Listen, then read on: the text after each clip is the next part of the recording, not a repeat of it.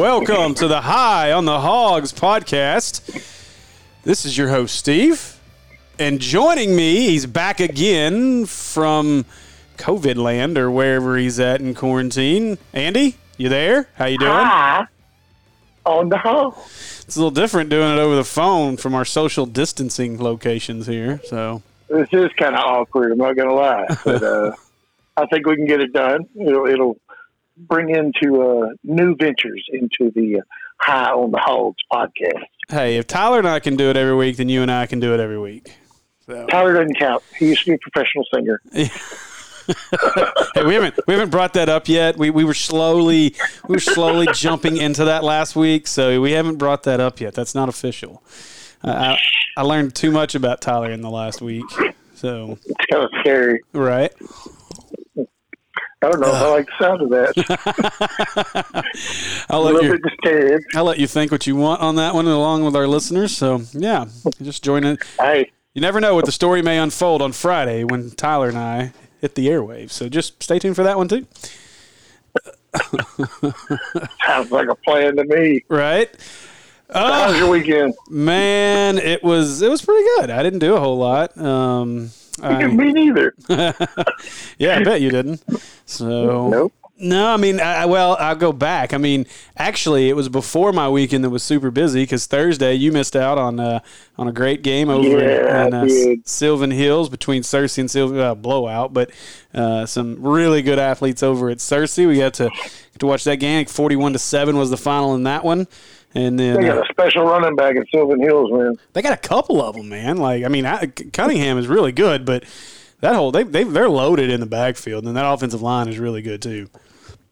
And then That's a plus. yeah, and so then we've got uh, we had uh, Parkview hog commit Landon Rogers, which expect him to be on the pod at some point here in the very near future, and um, we got to watch uh, Parkview and Mountain Home and CX hog Ryan Mallett and uh, his coaching abilities on the sidelines on Friday night at War Memorial Stadium, which was an experience getting to broadcast from War Memorial in the same booth that all the big dogs get to, to, to broadcast from. So that was kind of neat too.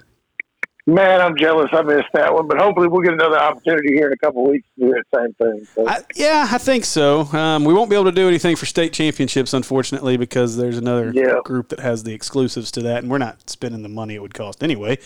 But uh, No. it's expensive. I think it's I don't know. I think it was twenty five hundred bucks just to get the rights to it. So yeah, insane. we need to find a sponsor that would that would give us that. So you know, yeah. But uh, speaking of sponsors, we got a a couple of good lineups. Looking, we're looking towards a couple of big time lineups here the next two weeks. So um, this week, assuming the AAA approves everything, which I don't know why they wouldn't, but uh, we've got a pretty good matchup coming up this week. And then if matchups work out, we're looking in the future with the crystal ball. But next Friday could be one heck of a battle in Central Arkansas that we're going to be at. So fingers crossed. One, those games happen, and two, the AAA approves us going.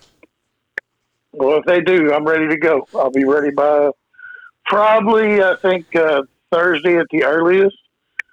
So uh, anything this weekend, uh, as of right now, uh, I'm pretty. Deer season doesn't look like it's going to happen the way I want it to this weekend. So uh, bring on the football. Absolutely.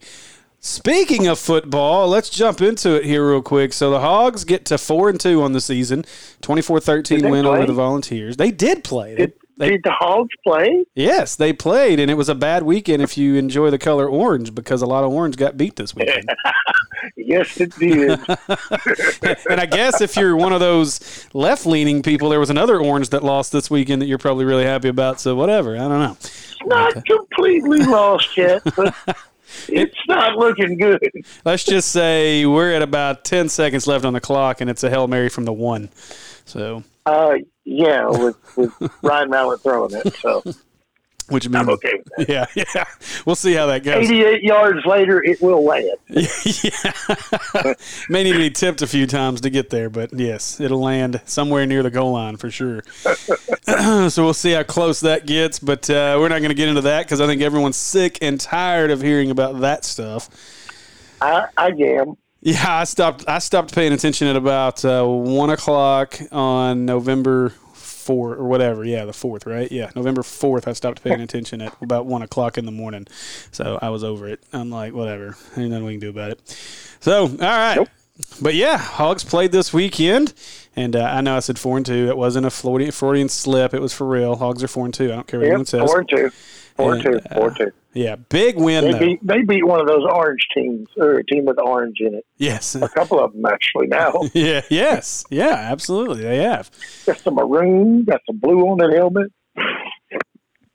It was impressive. It wasn't impressive in the first half. So, I, let me let me just start. And I, will be honest. I stayed off of Twitter during that time frame because I knew it would be melting down.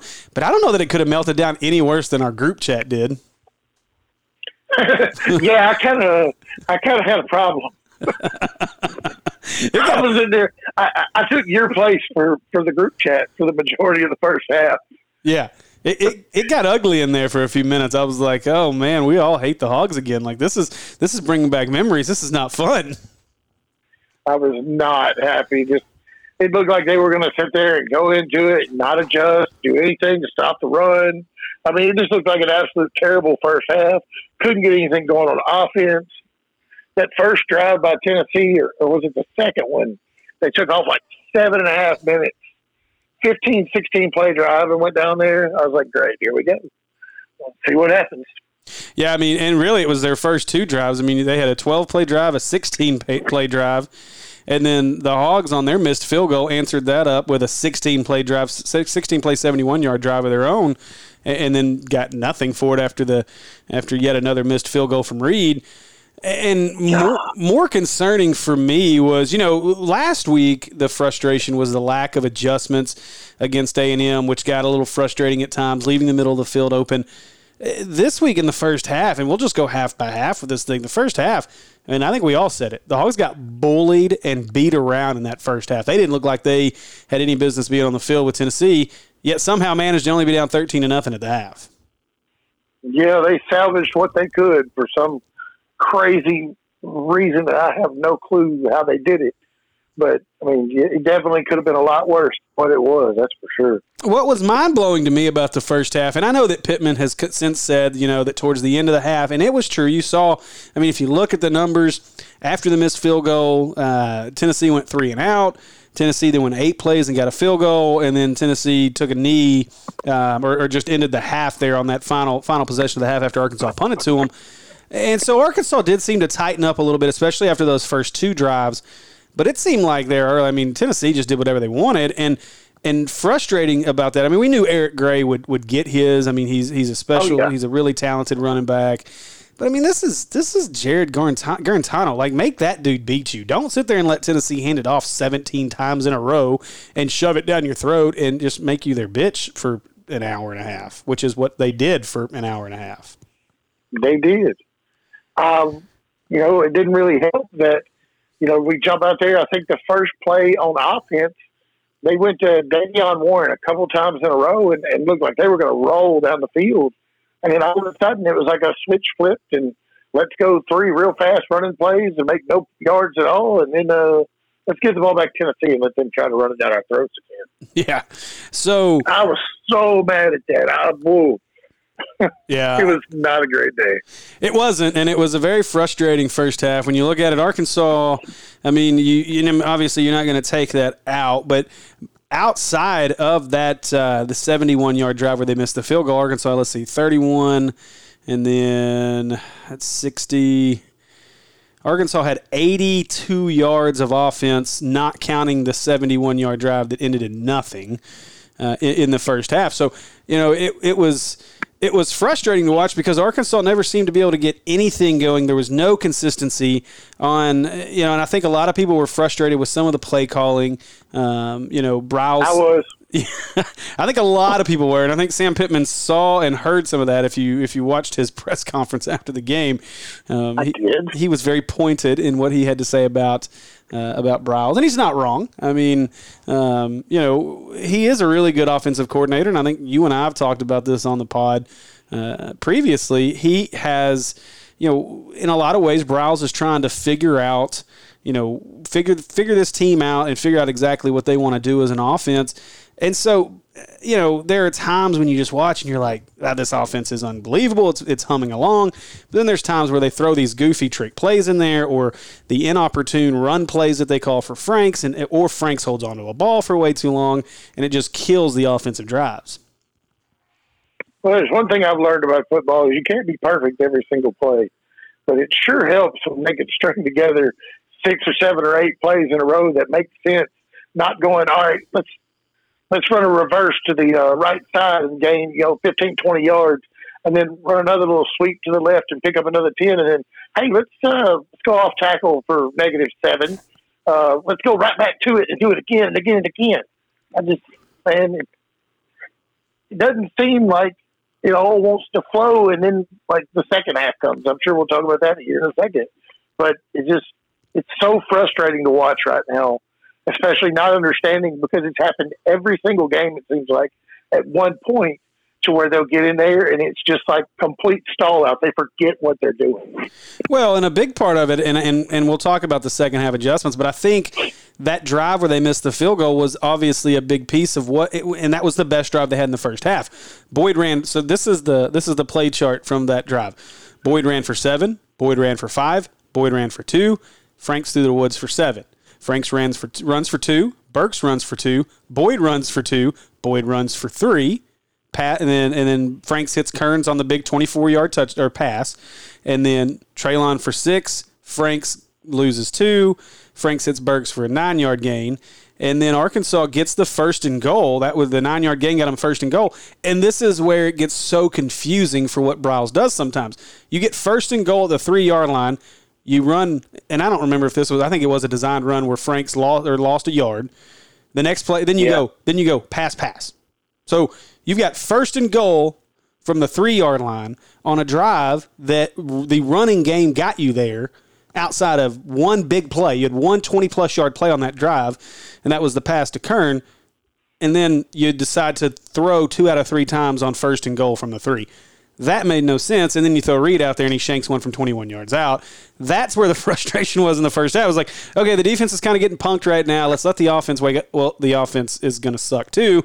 Or when we finally get something good going, Briles is like, hey, let me throw something cute out there and make it look fun. It, it just, it, it's so odd sometimes at the, I guess it's more the timing of the play calls versus the, you know, what he's calling.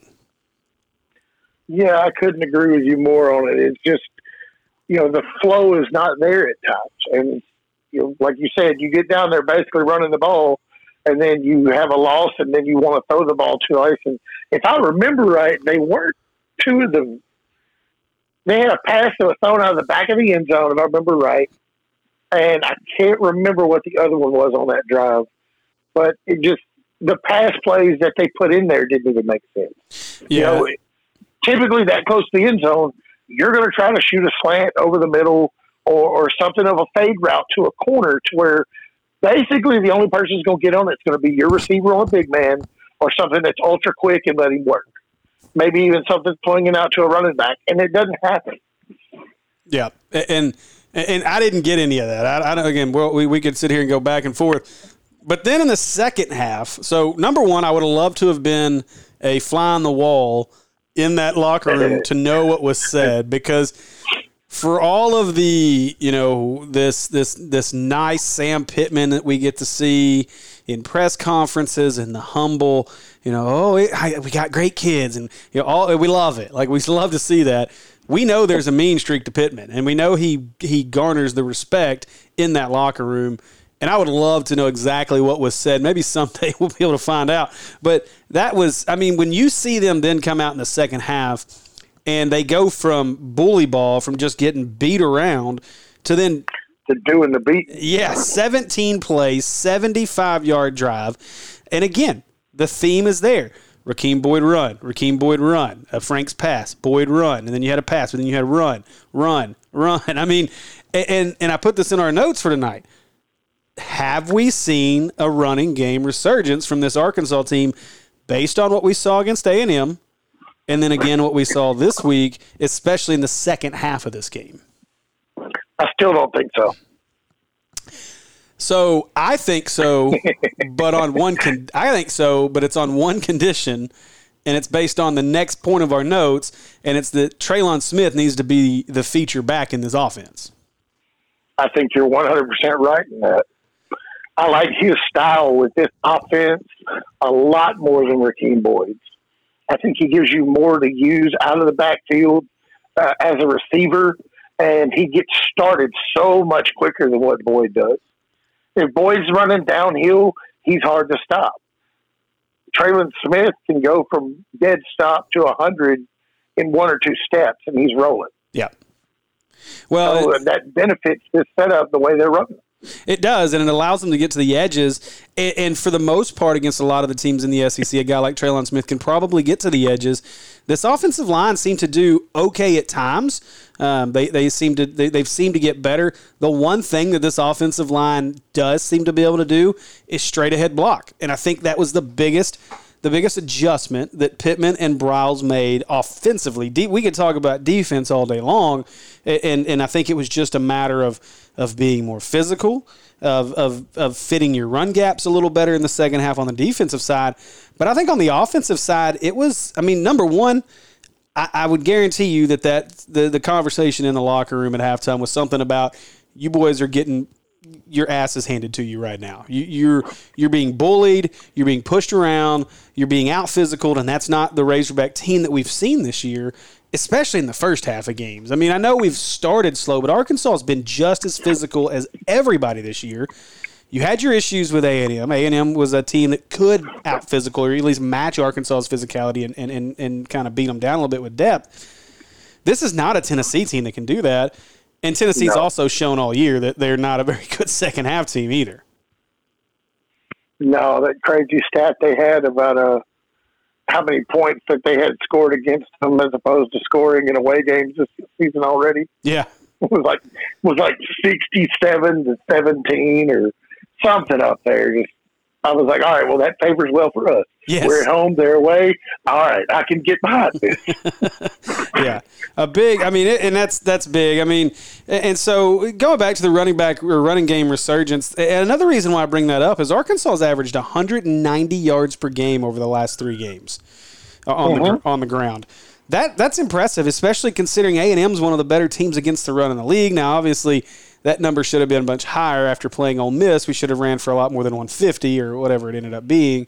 Um, yeah. But but almost 200 the last two games, and, and it seems like at ha- or it seems like Arkansas has tried to make a concerted effort to run downhill. And if you remember a few weeks ago, I think it was the Ole Miss game when they came out of the Ole Miss game. Pittman said, "Look, th- we can run the ball. We just got to run downhill." And and we've got to run. You know, instead of all this, you know, all these counters, all this misdirection, you're still going to see that from the read option. But I think they want to line it up, whether and and punch you in the mouth and run downhill, and that seems to open things up for this offense. And you saw that after that 17 play drive the defense comes out and it was perfect. You three and out. You go three and out with uh, with Tennessee. You have a Rakeem Boyd run, and then you hit Mike Woods on the 56 yard play that, that got him down uh, to the six, and then uh, the the touchdown pass to Kern, which was an absolutely phenomenal play call. Oh, absolutely, I agree with that. It was I was really wanting to see Woods get in the end zone on that big long pass play, but to see Kern get the touchdown on the little uh, kind of little creep out around the post. I mean, it was slick.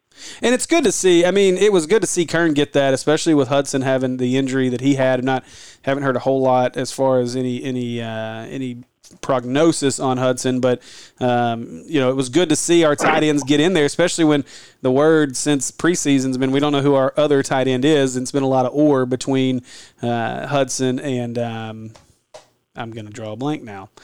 Oh. the freshman. You got me. You talking about Toll? Yeah, there you go. Blaine Toll. Yeah, Blaine Toll's been the or, and so Marcus Henderson, I think, was the other one that they moved over to tight end. Right. Yeah. The big lineman. So with all the questions at tight end, it was nice to see Kern. And Kern had a big game. He had a couple big catches. He had the 20, 24 yard catch there in the first half. Uh, Kern ended up with let's see, let me get. He had a small fumble too. Yes, yes. Let's see. Yeah, Kern had three catches for 40 yards and a touchdown. Third leading receiver on the team, Hudson Henry, three catches for 16 yards. So I mean, I was worried about Hudson, man. It just it blew my mind that they let him literally limp around on the field like that. I admire, you know, wanting to get out there and show your toughness and try to go, but at the same time, is you know how risky is it to hurt yourself even more? I mean, obviously, I don't know what was going on with it or how bad it could have been, you know, in those first few plays. But then to come back out the second half and to, you know, give it a go and still limping like that, I'm glad they got him off the field as quick as they did. Yeah, I, I, am with you. I was a little concerned watching that. Um, that whole scenario when you were because Hudson, I mean, he looked like he should have just he should have pulled a Tennessee and just fell down. I mean, like the guy did. He wouldn't though. I know it, but he, he should have in that situation. He one hundred percent should have. Let's see. I was trying to see here. Um, but yeah, I mean Hudson, that was a concern there, um, and so you know overall, though, I mean, Arkansas obviously gets the win. Arkansas looks much better in the second half. The defense was what we expected it to be. Jalen Catalon earns Defensive Player of the Week award uh, honors. Shocker. Every week. well, and I saw something earlier. I think that's, what, four out of six weeks that a Razorback has been Player of the Week.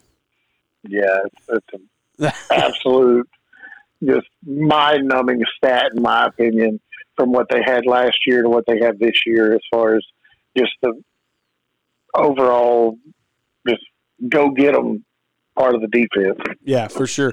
Uh, now, let me ask you this: Your thoughts on Guarantano getting hurt? Do you think that played a big part of what happened to Tennessee in the second half, or do you think that Arkansas's defense had just adjusted enough that it didn't matter who they had at quarterback? I think they, uh, yes and no. I guess you could say just fresh off the cuff. Um, did it help when they went to the backup quarterback that looked like he had no clue what in the world he was doing? Yeah, I'm saying it made him a little bit easier. Uh, would the defense have been able to stand up and take on Garantano or whatever his name is? Yeah, I think we would have done okay. But uh, it definitely helped us out with having the fresh meat in there. So. Yeah, definitely from a decision making standpoint, I think it was probably a little better for Arkansas to have a guy that's not as uh, as used to being in with as much experience. But you know, my my personal opinion is I don't think it made a difference at all. Guarantano is not a good quarterback. He's no, he's not. I mean, and, and he's very, and it, it, it's the exact reason why. Uh, uh, Pruitt and Chaney in that Tennessee offense wanted to run the ball as much as they did. I mean, they averaged 3.7 yards to carry, although a lot of that was helped by Guarantano having 6.2 yards per carry when he was in the game, you know, including yeah. a 20 yarder in there. So, uh, on, on kind of a little a broken read play. So, I mean, I, you know, you look at the numbers. Moore when he came in went 0 for 4. Uh, he was, and and the thing about Moore that was really interesting is he's their running quarterback, and they didn't even try to run with him. Like they didn't try any no. option, they didn't try any power, they didn't try anything. They tried to just hand the ball off, and at that point, when you're Arkansas, that makes it easy. I mean, you're all you got to do is head up and man up on a guy. You don't have to worry about him running I mean, I'm, I'm really surprised, and, and I've seen a lot of people really down on Pruitt and Chaney for their play calling in the second half as well. Well, I mean, if you look at the whole thing, I think they said, oh, uh, their running back Gray had 89 yards in the first half. I think he finished total with 123.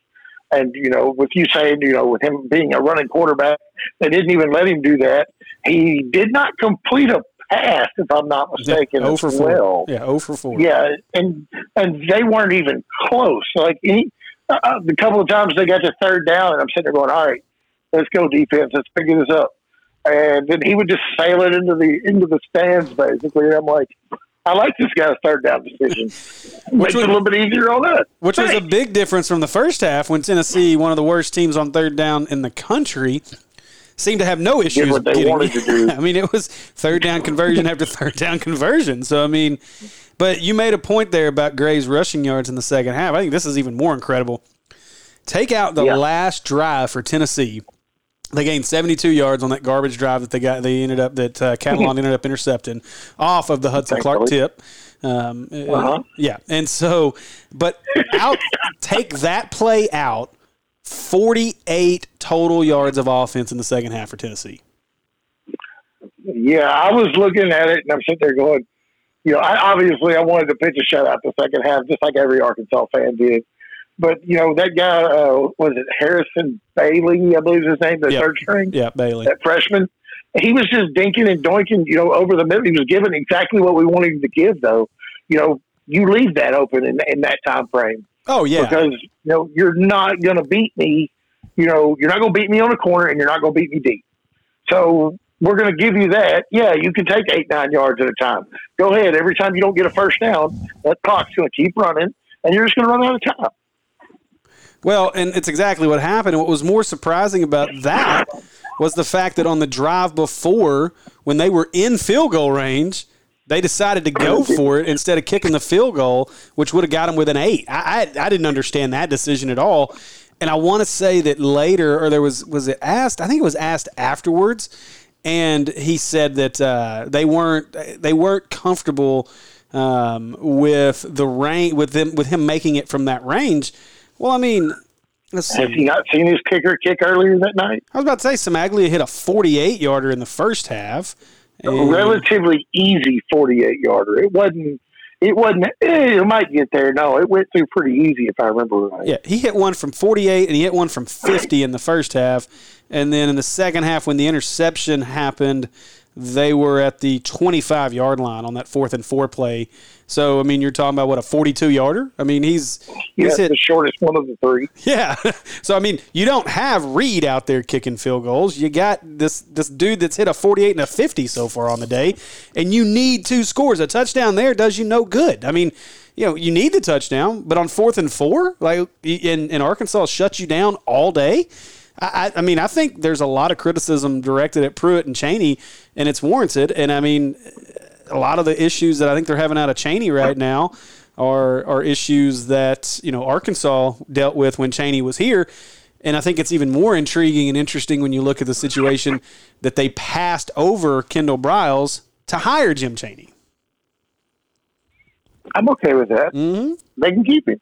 Exactly, they can have him. We'll see how that marriage works out at the end of the year, but yeah, I, Probably not going to. It's probably going to be a divorce. I, I would guess so, more than likely. I think there's going to be a lot of divorces at the end of this football season, man. There's You know, I think a lot of these coaches are thinking, "Oh, it's 2020.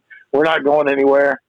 Well, when you got coaches like Hugh Freeze that are undefeated at Liberty, yeah, there's going to be places open, and they're going to be filled pretty quickly. Yeah, and I mean, So- you're you're going to be able to get a guy like Hugh Freeze. I agree with you, and you're going to be able to get, get a guy like Hugh Freeze pretty cheap. I think the I guess the the rumor mill is heating up pretty good for him to South Carolina right now. I've Um, heard that one. I'd be surprised by that move a little bit, just because I, I well, I don't know.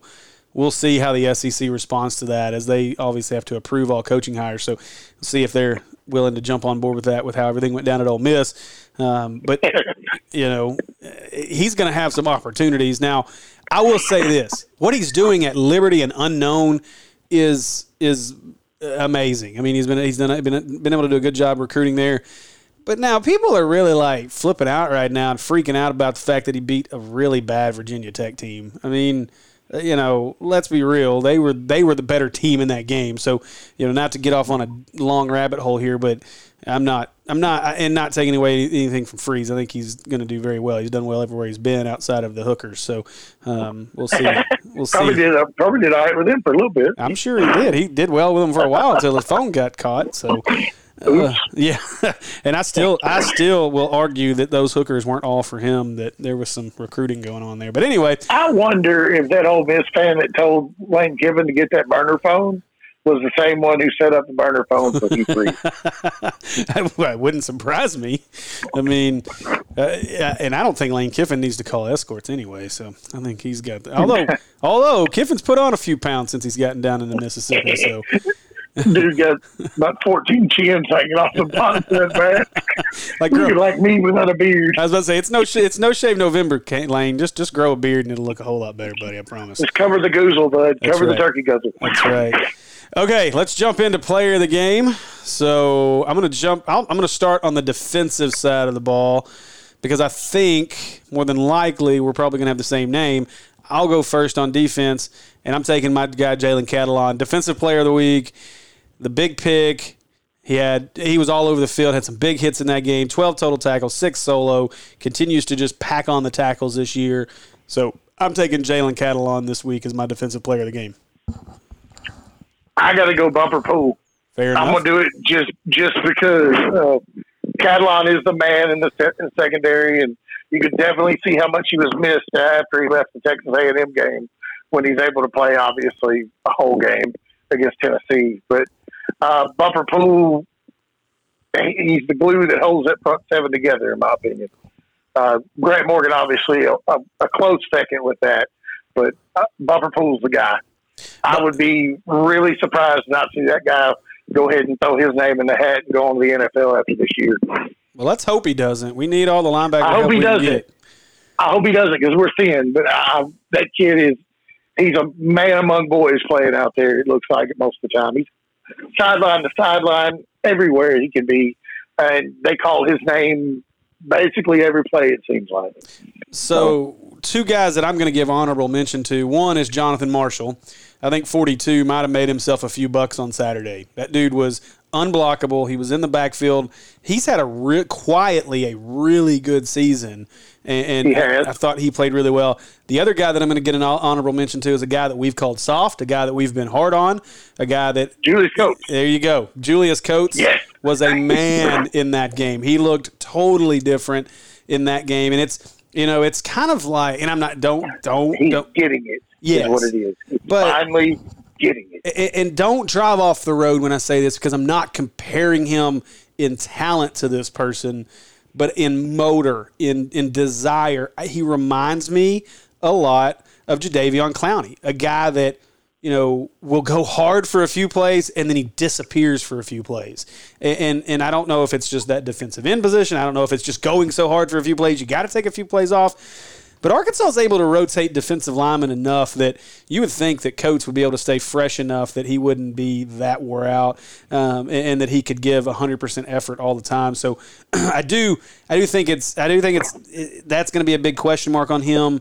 Is that effort? And and like you said, he's getting it. Maybe it is that transition from the the speed and the talent level of JUCO, and then coming to to the SEC.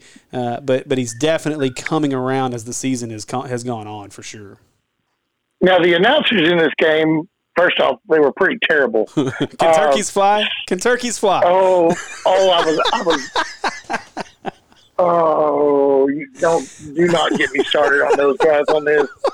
They had said something about Coach in the game that I hadn't previously heard that that he hasn't been playing football very long at all, or either it was that he hadn't been playing on the defensive side of the ball, is what I thought. I thought he had like played tight end or receiver, and because they had talked about him still being really new and basically still having to learn all the technique and everything of what a defensive end plays. Did I hear that correctly, or is or am I just nuts after they talked about turkey flies? No, I mean you may be right. I don't remember. I may not have been paying attention. So unfortunately, I well, I mean maybe I guess maybe fortunately because I've heard a lot of people say that the, the announcers were really terrible in this game. Um, oh, they were bad. Yeah, um, but I, I didn't. So I didn't hear that, but I also had like that we had four kids here, three kids here screaming and hollering and playing, so I couldn't hear a lot, which was fine anyway. So, um, oh lord, yeah, but I missed that. But I did hear the the non flying turkey part, which I thought was absolutely hilarious. But uh, yeah, these guys are fired. so just let me and Steve call this game; it'll be better. Yes, yeah. So, at least we know turkeys fly. So yes. Offensive side of the ball, I'm gonna let you go first because we got some options here, but I'm gonna let you go first. I'm taking Felipe Franks.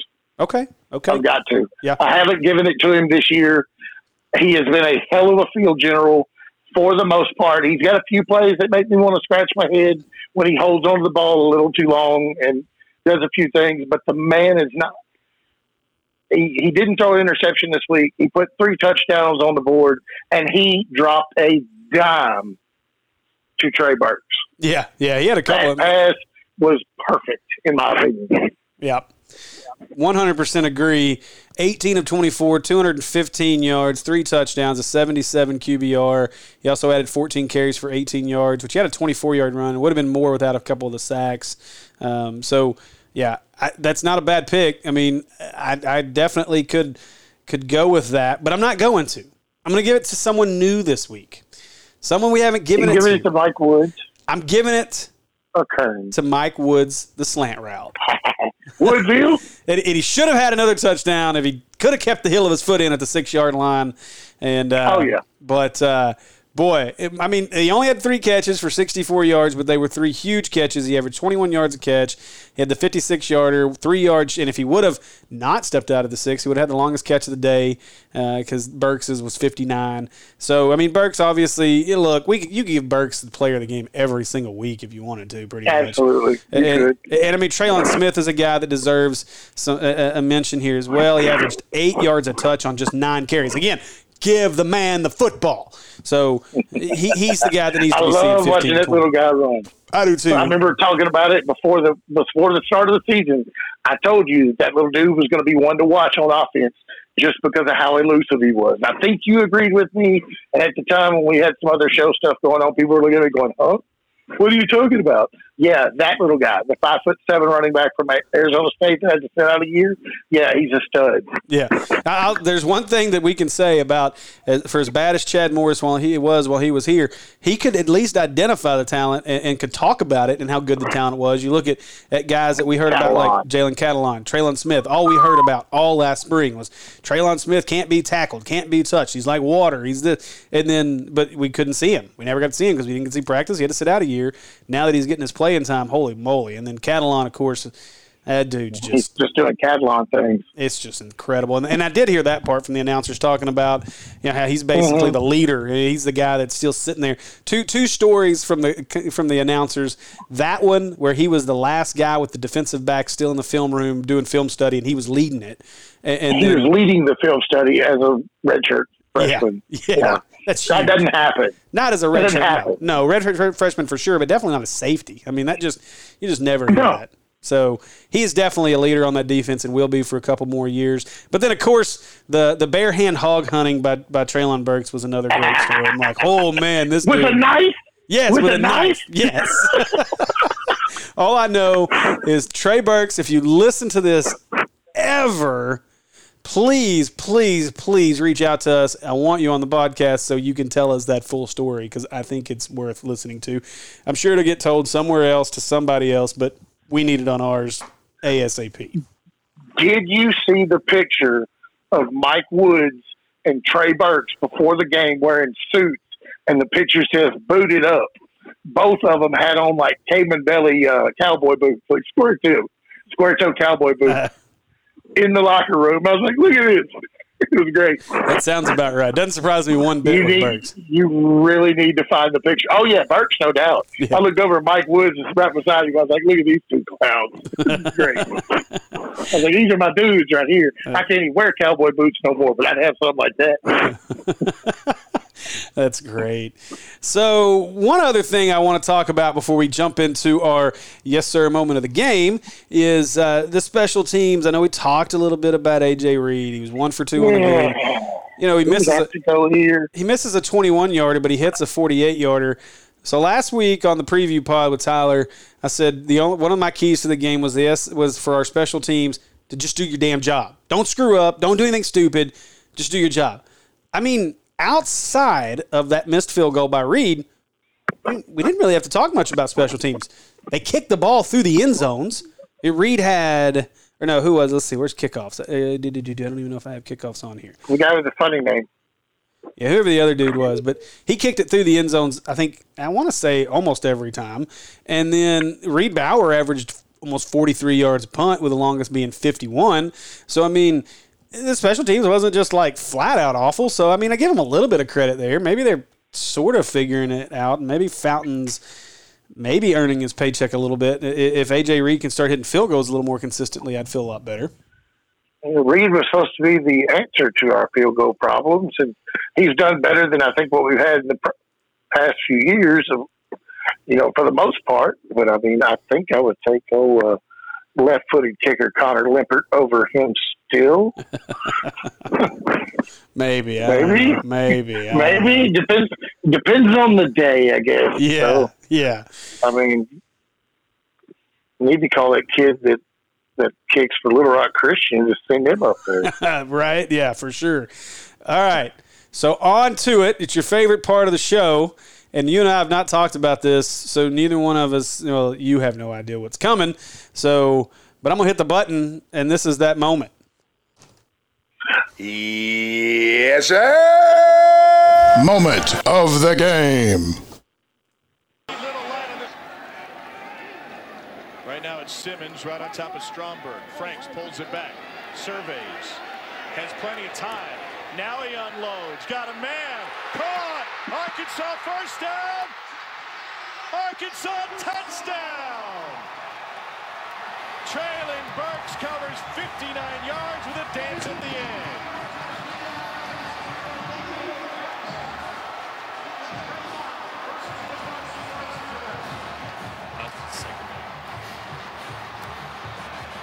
Pink Tomato Festival's going to be jumping this year.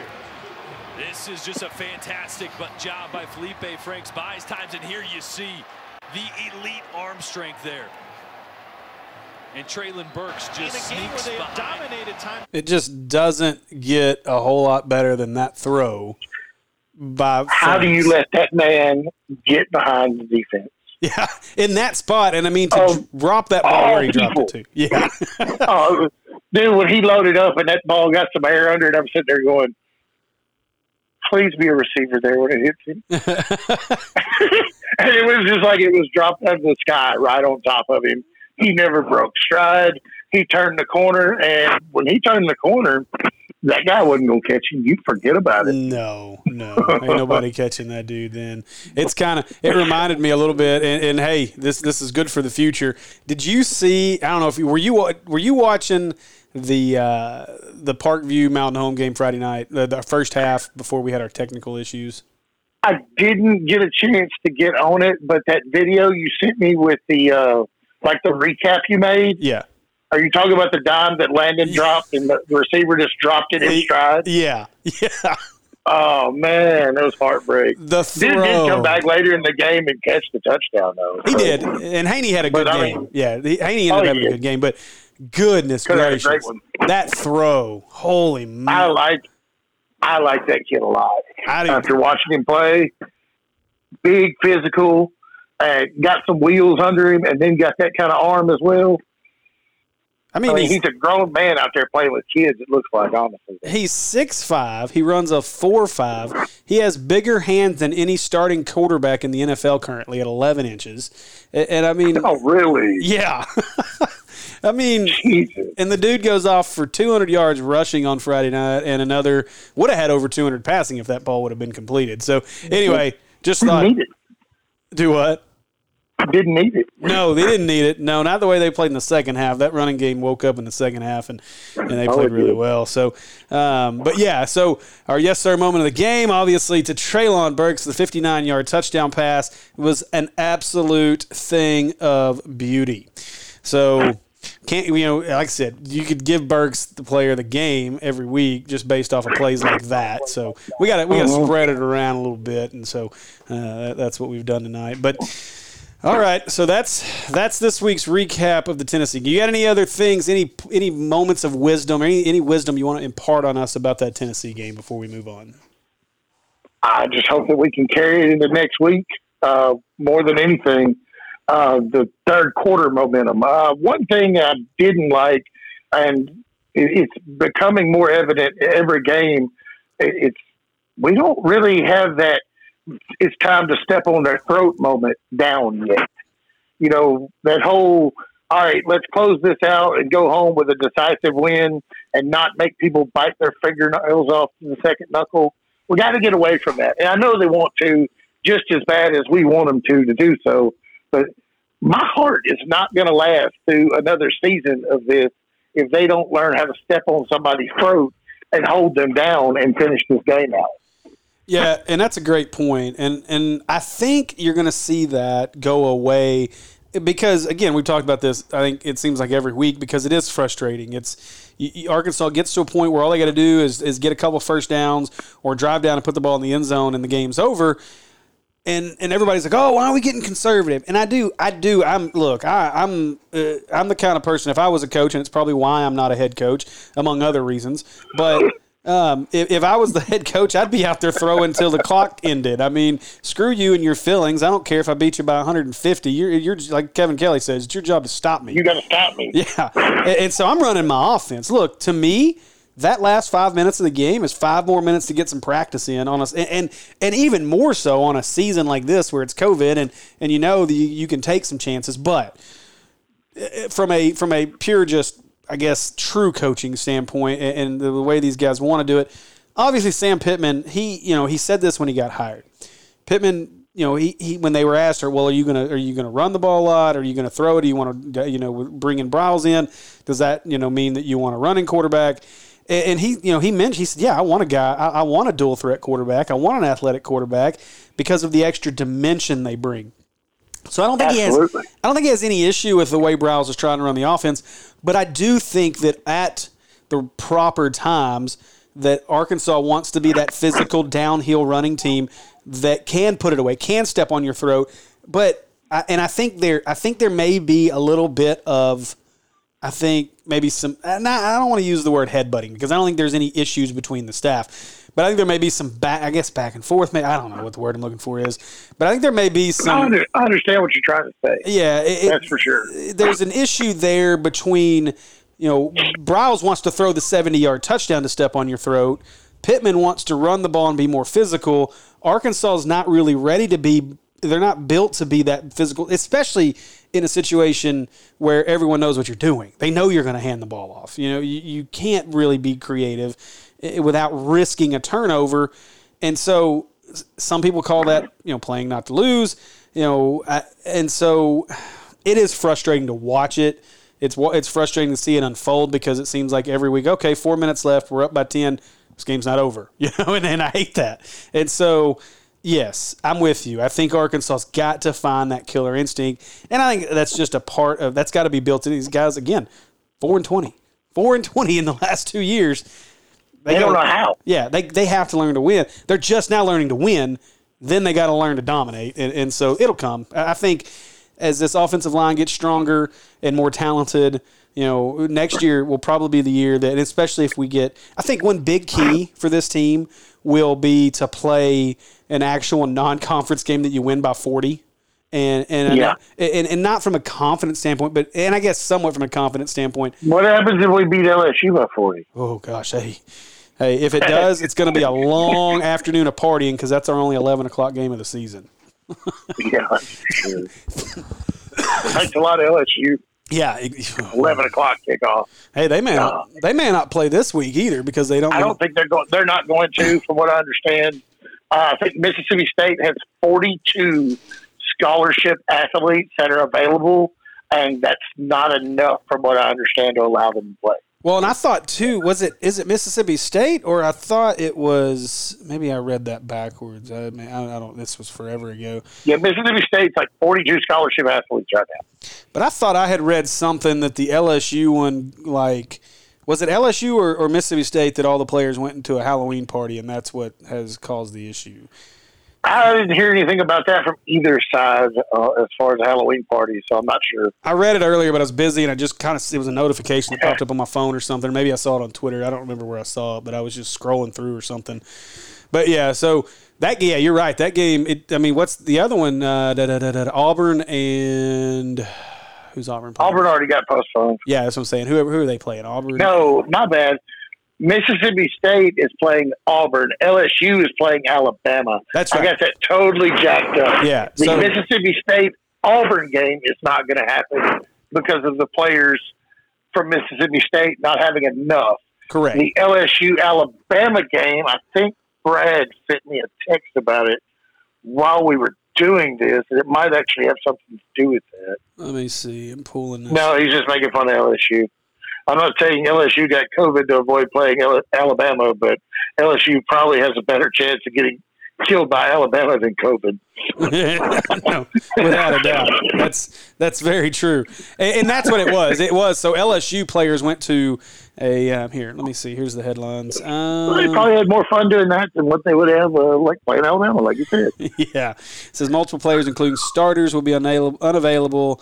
Some have tested positive, while the majority are out as a result of contact tracing because of a Halloween mm-hmm. party that they went to. They they went to a Halloween yep. party, and now all that's come back. Um, let's see. Stupid. And then of course Myles Brennan is still not available. So yeah, yeah. They even. I mean, I saw something else where it looks like the league is trying to push games to after the conference title game for teams that saw that that aren't in. So, I mean, LSU's already had one game that they got to make up. So it's obviously yeah, Florida, if I'm yeah, not mistaken. Exactly, and so in that game, may I don't know if they want to make that one up either. No, how's it? How's LSU might wind up missing the two hardest teams on their schedule? That makes a ton of sense. So, but that's good for Arkansas because they're going to be working to get people back. So that's that's a that's a big plus for our LSU's already in enough trouble. We'll take them as low on the uh, on the on the availability totem pole as we can get them. So can you even call LSU defending national championship? Well, well we have to because I mean, until someone else wins it, they're technically still the defending national champions. But hmm. yeah, yeah, about that. Yeah, it's it's been a it's been a rough week for COVID for sure within SEC teams. I mean, tell A&M, me about it. A and M's halted activities after multiple positives. Uh, I've had to call games by myself because of my my uh, COVID positive partner. Um, yeah, you know, so all that good stuff. That'd be me, sir. Yeah, that'd be you. so and then and then the cat's out of the bag. So as we as we jump down some rabbit holes here, um, yeah. So Notre Dame, how about that with their uh, rushing of the field after the Clemson win, and now they're all freaking out because everybody's got to get tested. of course they do. Everything was fine until the fans hit the field. no, Notre Dame has a chance at a national title, but not anymore because they're going to miss the Dukes two weeks because of COVID because they rushed the field after beating Clemson.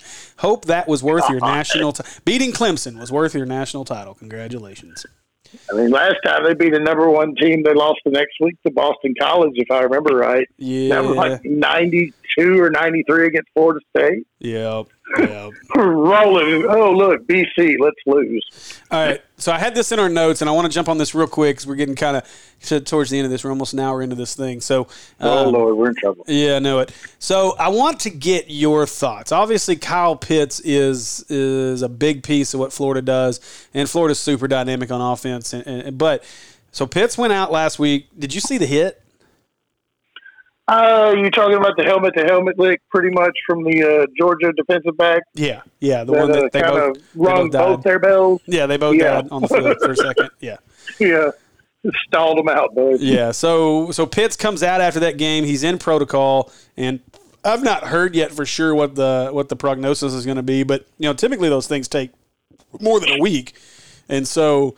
Um, you know, I would assume they'll be without Pitts. How big of an impact do you think that's going to make on the game? Uh, it could be very, very big impact because I mean, Pitts is what six five, big tight end, leading touchdown score for their offense, if I'm not mistaken, too. He's the everything. Uh, yeah, he's the everything. Yeah, him and, well, him and I mean, Trask are the everything for that offense. Well, if you put their number one tight end, number one receiver, whatever you want to call him, their number one dude other than Trask, at a position to where you know we don't have a lot of depth or can cover that guy with a smaller corner. You have to cover him with a linebacker. Um, I think it gives us a little bit of an advantage, and we're going to need every bit we can get. Uh, I like the fact that Florida's going to throw the ball. I think that'll uh, help out as long as they don't have a massive running game. I, I'm not going to lie. I haven't really watched a lot of Florida football this year, just like every other year. But, uh, you know, I mean, they play into our strength as far as being a ball hawk. Um, I, I, don't see us winning this game, but uh, I see it could possibly be competitive. And you know, who knows? They might sneak up on them. You never know. Yeah, I mean, and, and thank you, Georgia. Yeah, yeah, yeah, and hopefully maybe they're going to be still riding high. And that game was really physical, so they're going to be beat up after that game for sure. But I mean, you know, obviously Kyle Pitts is is the man for their offense. He's their leading receiver, twenty four carries four, or twenty four catches, four hundred and fourteen yards, and eight touchdowns. Eight of their 22 receiving touchdowns have gone to Kyle Pitts. Kadarius Toney's their next guy in line at 29 catches for 339 yards and six touchdowns. But it's big. I mean, you know, Arkansas has kind of been eat up in the middle of the field, especially against A&M. You would figure that Arkansas is going to do some variation of that. You know, the rush three, drop eight. Probably try to spy Trask a little bit to keep him from from using some of his mobility, and and, and so you know, that could lead to the middle of the field being opened up. It's really going to put a lot of stress on the linebackers. So it's going to be interesting to see how it works out. I, I think that Pitts being out is huge. I think you know, as much as, I mean, I wouldn't be surprised that the line opened at 17 today. I think if you've got Pitts, that line might be 20. I just, you know, in, in, in the swamp, I know the crowd's not going to be big, but they're going to be in Florida. You know, it, it's going to be, you know, it's going to be a It's tough game. Yeah. And so, you know, Arkansas, for all the love that they've gotten this year, you know, um, you know, 17 is probably the right number, but with Pitts, I think that number is probably 20. And, and and so, yeah, I think it's huge. I think them missing Pitts is going to be big. Like you said, I don't think it's enough to change the outcome of the game. And, and I'll give my my official pick on Friday, but um, yeah, I, I you know I think them losing Pitts is going to be huge for this week. This is a really good Florida team. When you look at the numbers, 1,800 yards for Kyle Trask. Uh, uh, I mean, you look at, 22 touchdowns, 20. I mean, he's thrown four touchdowns, I think, in every game this season. Yeah, he's uh, let's see, twenty-two touchdowns to three interceptions. He's only been sacked five times. Uh, he's got a one eighty-nine QB rating. He's completing almost seventy. Yeah, completing almost seventy percent of his passes on one hundred and eighty-two attempts. It's really actually kind of interesting. Him and Franks have almost identical completion and attempt numbers, but Trask has like four hundred yards, four hundred more passing yards. So. Uh, Yeah, his average per per reception is a little higher. Yeah, just a little bit. So they Arkansas is going to have a tough time containing that. We'll see uh, if Arkansas can l- even halfway live up to that no-fly zone uh, nickname they've given themselves this year. And uh, It'll be great if they do. yeah, for sure. So um, looking forward to that one. Make sure you join Tyler and I on Friday. And I believe I, I'm not going to give it away yet because every time I give away a special guest, it gets blown up and the special guest doesn't come on. So we pretty sure we've got a really, really, really good special guest coming on with Tyler and I for the pod that, for the preview pod that'll drop on Friday. So guys, don't miss out on that. And I can't give it away yet as to where we're going to be this Friday, just because I don't have it officially named as far as where our No, but you can call me after this and tell me. yeah, yes, I will do that. But uh, I can. I've not been able to give away that Heart of Grace Outdoors uh, National National State Sports Game of the Week location yet. But we've got a few surprises, maybe, and we're really excited about where we're going to be going Friday. So fingers crossed that works out. I don't see why it wouldn't, but I submitted everything to the AAA today, so that comes back tomorrow. Good. Um, other than that, man, I don't know. You got any rabbit holes you want to run down before we're done here? No, I think we're good on everything other than uh, if you don't watch Mike Woods' YouTube channel, Woodville, uh, it's pretty funny uh, for the little shorts, and you should check it out. He's got some pretty cool stuff on there from time to time. So, I don't. I don't think we're allowed to promote that unless he comes on the pod. I think that's the rule now. I'm going to make that a rule. oh, is that it? Yeah, no, no, it's not. Well, Well, hey, all right. Well, I'm just saying you should check it out. Yeah. hey, we're always good to promote anything. Speaking of, I do want to promote something real quick before we get off here, and I don't want to screw it up. So let me jump. I sell houses. Yes, that too. That's sell houses. Call me. Actually, if you have a house that you want to sell, or you're even thinking about selling in Central Arkansas, please call me. It's not because I want to make money off of it. It's because there are a lot of people out there that need houses, and, and your house would sell in like a very short amount of time, and um, and it wouldn't. Steve's really, really good at his job. Yeah, that and the market's just really easy right now. But I mean, it is it is tough. But no, it's um, yeah, it, it's um, yeah, it's going to be a uh, um. I just lost my train of thought. It's what I get for looking at my Spit it phone. out, Junior. It's what I get for looking at my phone trying to look up what I was looking for a minute ago. Man, Oh, sorry. come on. Who? What are you promoting? It's- What are you I'm, I'm promoting? getting there. I'm getting there. I'm trying to find it. Hang on. Come on.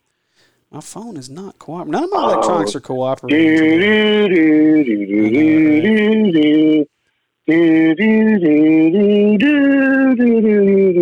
getting there. Hey, That's all I that's got. good. That's good. Hey, Do, that, do, do. no, Hey, That's That good. is good promoting right there. Yes. Rest in peace, Alex Trebek. exactly. I'm glad you got that. Okay, I can't find it. I'll, I'll find it later. But anyway, uh, do do do do do. This is not this week. All right. Anyway, it's it's the shop small event. It's November tw- whatever the Saturday is after Thanksgiving, I believe. I'll get all the information for you because I cannot find it at the moment. Basically, wanting to promote small local businesses is what you're wanting. in in Saline County, and so I'm going to make. I will share the event page, um, but of course, our good friends over at Heart of Grace Outdoors, they also own a boutique, uh, Trinkets and Treasures boutique in in the in Bryant, and Vanessa, who owns the boutique.